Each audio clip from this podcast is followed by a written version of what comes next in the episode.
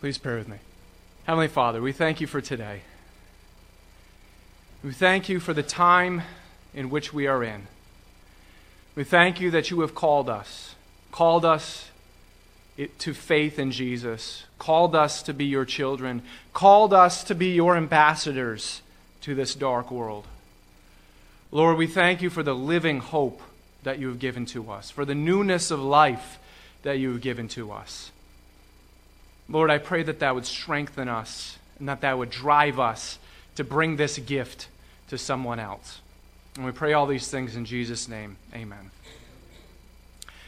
Politics aside, put that out there first. Anyone who has been paying attention to the stock market the past couple of months had a lot to be nervous about, right? By the time the market closed on December 31st of 2018, it had suffered the worst loss since the U.S. entered the recession of 2008. It wasn't just the U.S., however. The global equity market lost $15 trillion from its peak in January 2018 and er- to early December 2018. $15 trillion. Economic analysts fear that the market may be on the brink of a bear market with a possible additional recession on the horizon. According to the financial world, there's a lot to be nervous about. The financial world isn't the only thing many of us have fear of, though.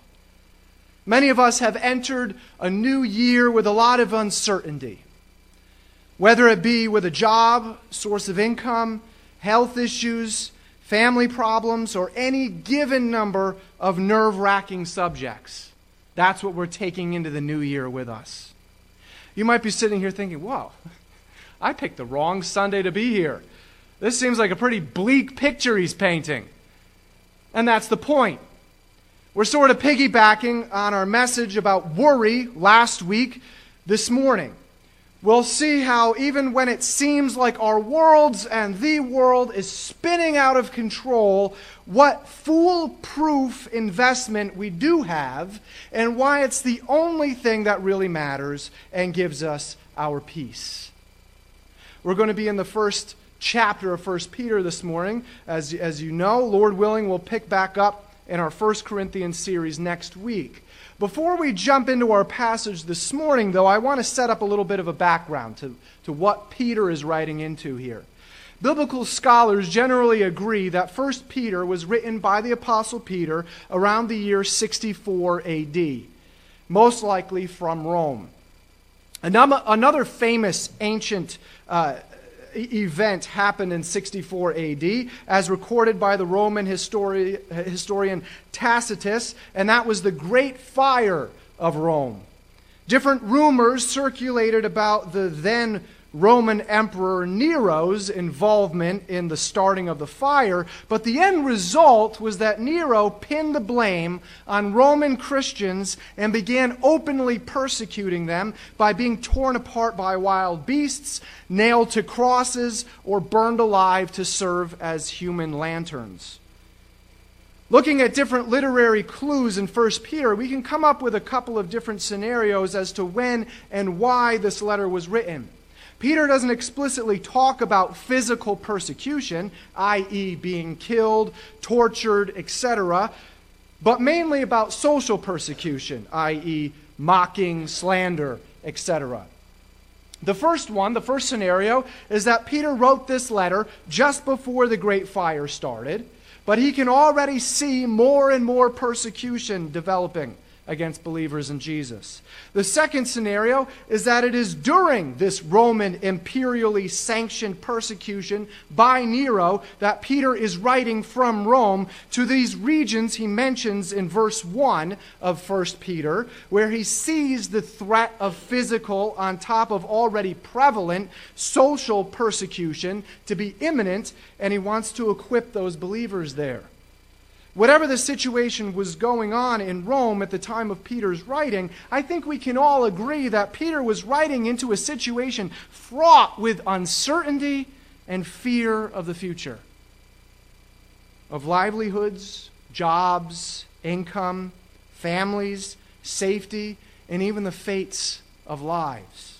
So, the first point that we come to in this letter that Peter writes to the, the believers in the regions in verse 1 is the gift.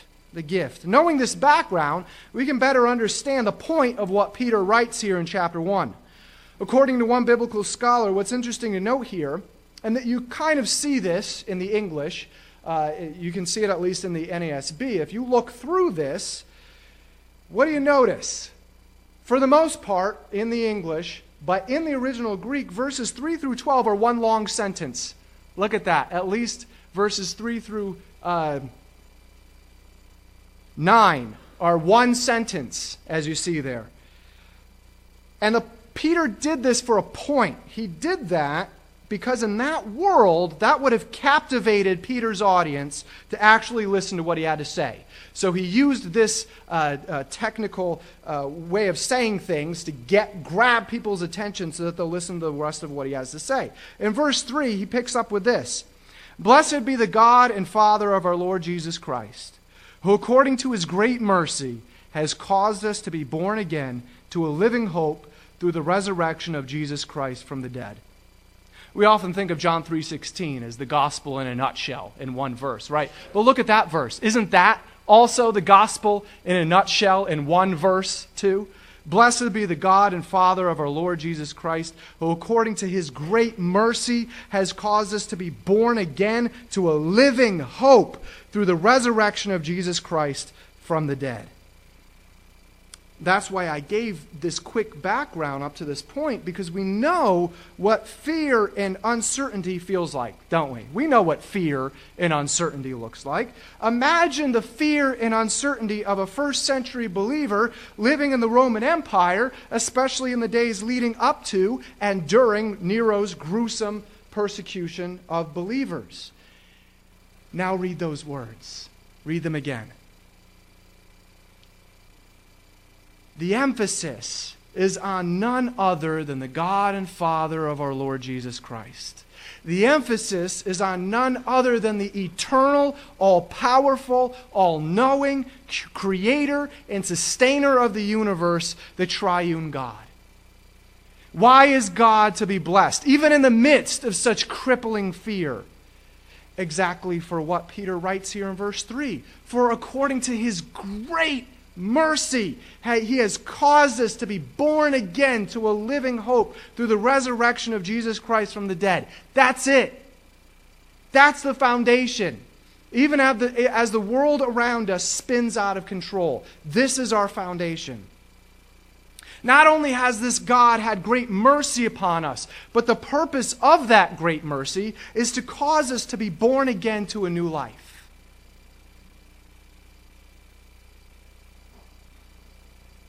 God, in a way, has caused us to be born into a new universe. One where we are in this world, but not of it. One where we interact with the world around us, but we have been freed from the fears that go along with it. One that we can look at the world completely different from the one who has not been given eternal hope one where we currently operate and live an earthly life in this world, but we know this world is not our home and we are merely passing through on our way to our true heavenly home. Philippians 3:20 tells us, "For our citizenship is in heaven." It's not here, it's in heaven, from which we also eagerly wait for a Savior, the Lord Jesus Christ. Because of that, Peter will write later on in this letter Dear friends, I warn you as temporary residents and foreigners of this world to keep away from worldly desires that wage war against your very souls. And that's only part of our living hope in verse 3. That's only part of it. We know that we have our true home to look forward to because of the resurrection of Jesus Christ. He rose again from the dead to defeat our greatest enemy, the ultimate and just payment for our sin, ultimate death, the second death. He rose again to give us the proof and hope that we too will someday rise from the dead when our Savior returns for us. When we will be raised again along with the believing loved ones who have gone on before us, and we will all be in our Savior's presence together. Can I get an amen? And in the meantime, he rose again to give us living hope in the here and now. That even in the middle of fear and pain, we have God Himself, the Holy Spirit, literally indwelling us, giving us the strength to face any situation and reminding us of the truth and promises of God. That is living hope. No one that is of the world has that. We are the only ones who have had that given to us. That truly is living hope through the death and resurrection of Jesus Christ. Furthermore, the truth that it starts and ends with God is how the entire rest of the letter follows. Even in the midst of heartache, even in the midst of loss, even in the face of a discouraging medical report, in the face of lost employment or lost income, this gives us hope. That is why it is God and only God whose name is to be praised. And here's why. The word used here for God's mercy is not just sympathy, as in responding to one's dark situation with, oh, that's terrible and you sort of go on your way. That's not what is being said here. The word that is, the word that is used is a word to describe active mercy, not just empathy, active mercy. It's a word that described God not only having compassion on us, but doing something about it by sending his son to die on a cross and then rise again from the dead. We are born into a new life with a new father, a new family, and we're born into a living hope, the basis of which is the life of the resurrected Son of God. That can never be taken away, that can never be tainted by the world, but it has nothing to do with the world other than redeeming it in new creation someday. That's why we can hinge our entire hope and eternity on it. It was done in the world, but its eternal value completely transcends the world. And because we can hinge our hope on that reality beyond our new life, God has given to us an inheritance we can rely on. Verse 4 To obtain an inheritance which is imperishable and undefiled and will not fade away, reserved in heaven for you. As we've talked about, stocks take a nosedive. Retirement funds dry up, benefits decrease, but God's inheritance is outside of any economy. We have a spiritual inheritance that we experience both now partially and fully when we are united with God. And we have the promise of knowing that God will take care of our needs in the here and now, no matter what the market boasts or decries. We looked at Jesus' promise last week about how all we need to do is focus on pursuing the kingdom of God as well as fostering an environment where God makes us more and more like the image of his righteous Son, and God will take care of our needs. That is not something we need to worry about. All we need to worry about is pursuing the kingdom of God. Paul also writes to the Philippians that because of their generosity, my God will supply all your needs according to his riches and glory in Christ Jesus. And on top of all of that, we have an eternal inheritance to look forward to. And it's not kept in a safety deposit box, not wrapped up in real estate, not invested in anything, but kept safe in heaven. That's the safest place it could be, right? Jesus tells us in Matthew 6, 19 through 21, Do not store up for yourselves treasures on earth where moth and rust destroy and where thieves break in and steal, but store up for yourselves treasures in heaven where neither moth nor rust destroys and where thieves do not break in or steal. For where your treasure is, there your heart will be also. That frees us from a focus, emphasis, or even fear connected to accruing earthly wealth. We're supposed to be wise and good stewards of what God gives to us, but we can't be fearful of it, and we must not be fearful of it. But what is all the good of all of this if there is no guarantee to all of this? Verse 5 Who are protected by the power of God through faith for a salvation ready to be revealed in the last time.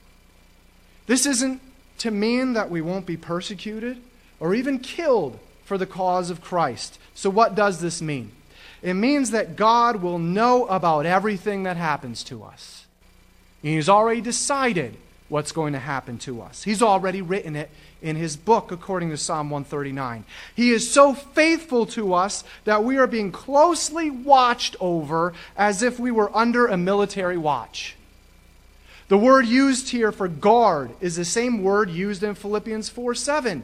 Then you will experience God's peace, which exceeds anything we can understand. His peace will guard, as if under a military guard, your hearts and minds as you live in Christ Jesus.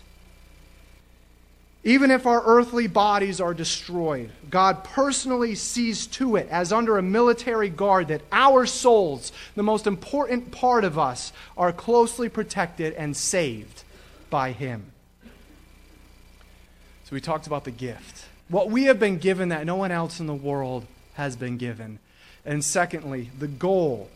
What this means. Because of this, verse 6 in this you greatly rejoice, even though now, for a little while, if necessary, you have been distressed by various trials. Peter says you can rejoice because that which we see is not the end. It's not the end. If physical happiness is our ambition in life, then we will lead very sad lives. But we can rejoice because our hope is not in what we see or feel. Our confidence is based and focused on our spiritual identity in Christ.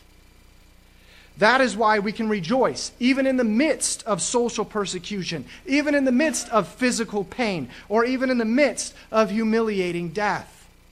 That's why our living hope results in and looks, that's what our living hope results in and looks like in our earthly lives. We have no fear of anything, even the destruction of our physical bodies, because our souls are protected by God Himself. Verse 7. So that the proof of your faith, being more precious than gold, which is perishable, even though tested by fire, may be found to result in praise and glory and honor at the revelation of Jesus Christ. As we've discussed time and time again, trials and persecution, while painful, are necessary. They are required for our spiritual growth. They work out your faith and refine its strength. If I asked you right now to lift 50 reps of 100 pounds, would you be able to do it? But with time and perseverance and lifting weights, you'd come a little bit closer to it, wouldn't you? God leads us through trials in our lives to grow our faith.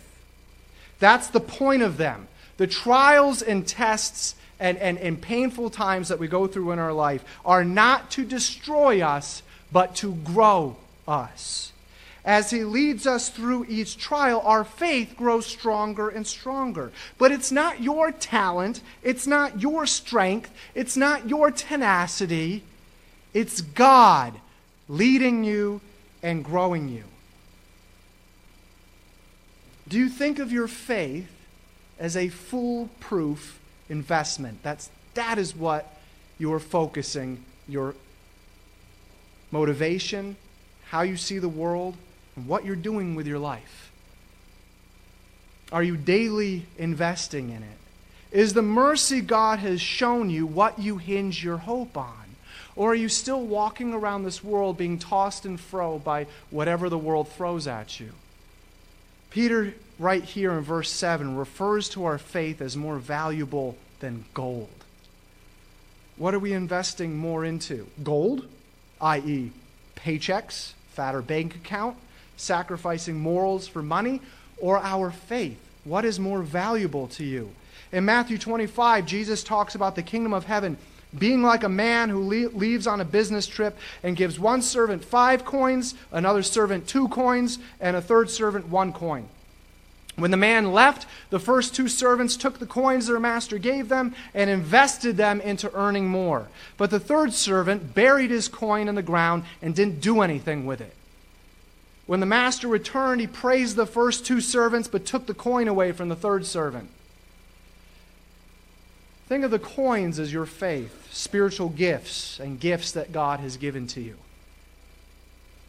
Is what is most important to you, investing those through various trials in order to get more faith from your master, stronger faith from your master.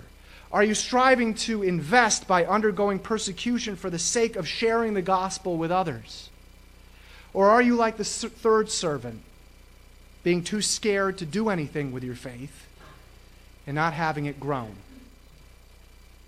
Just like the first two servants in Matthew 25, Peter says that those who invest in their faith and in the kingdom of God, this foolproof investment, will be praised when Jesus comes back. It's a foolproof investment. Those who invest in their faith and the kingdom of God by surrendering to the Spirit are praised for that faith because, verse 8, and th- though you have not seen him, you love him. And though you do not see him now, you believe in him. You greatly rejoice with joy inexpressible and full of glory. Peter, one of Jesus' disciples who actually saw him, encourages his readers, those who haven't seen him.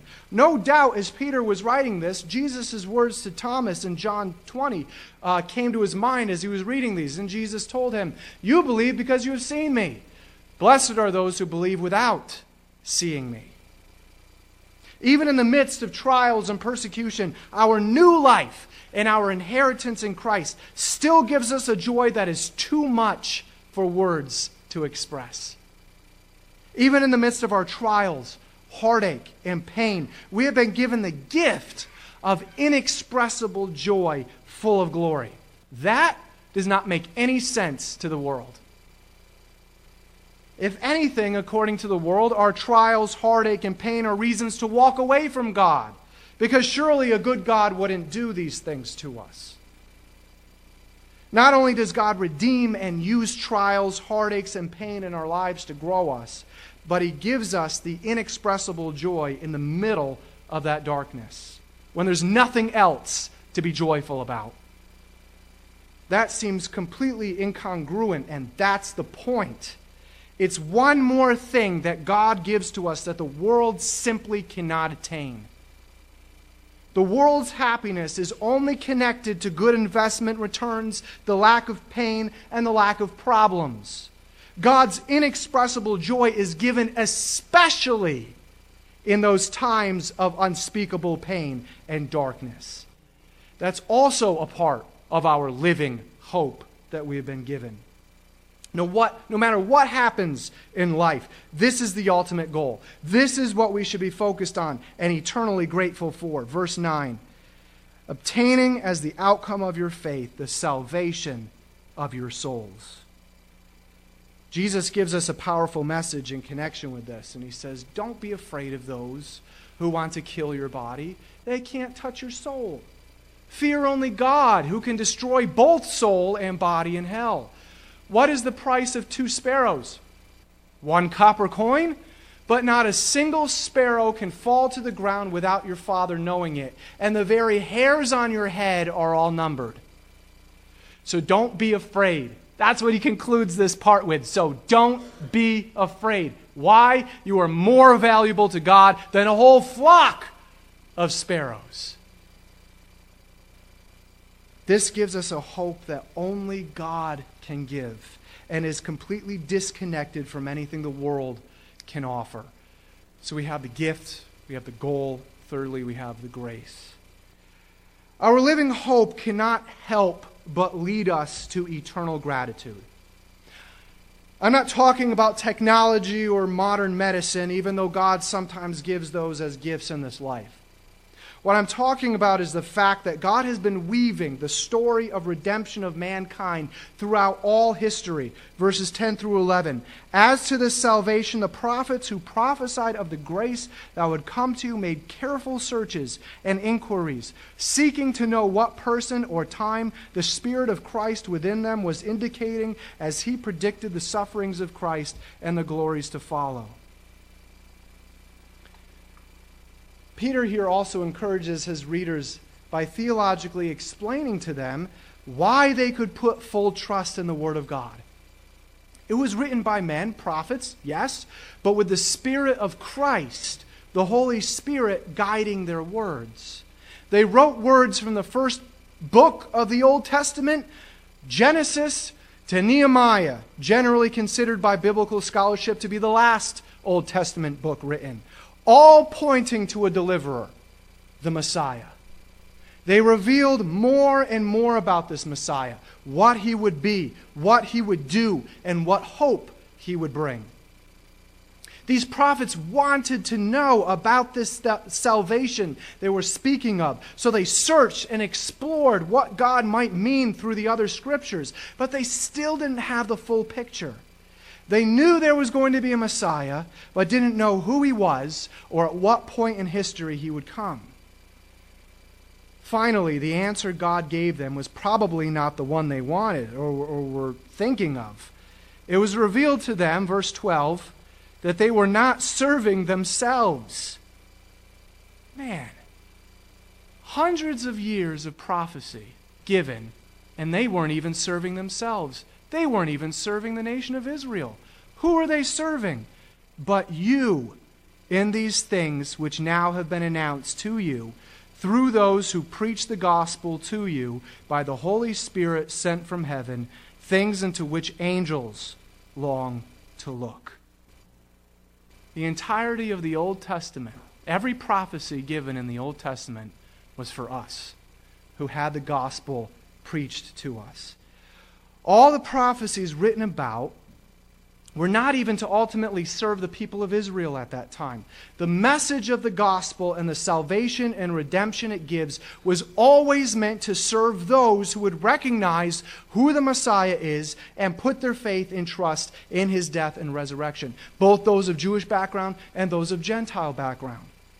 On top of that, the prophetic words of salvation found in the Messiah can never, get this, they can never be fully understood by angels you understand the gospel more than the angels do. They can never spiritually understand God's love, transformation, redemption, provision because they're not human. We, as humans living in the years following the mid first century, have been given this incredible gift. We have had the Savior and Messiah revealed to us, and we have all the spiritual blessings, inheritance, and hope that goes along with that.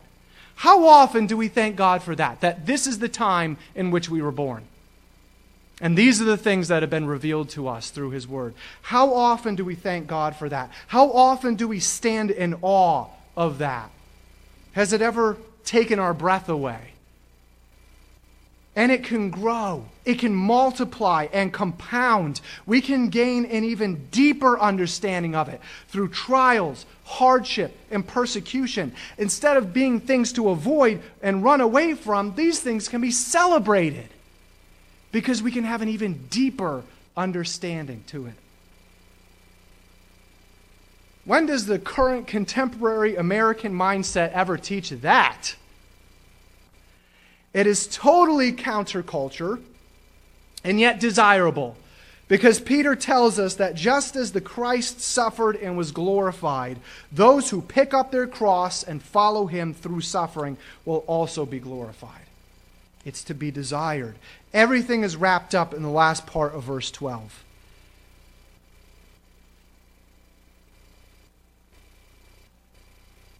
It has been announced to you through those who preach the gospel to you by the Holy Spirit sent from heaven, things into which angels look for.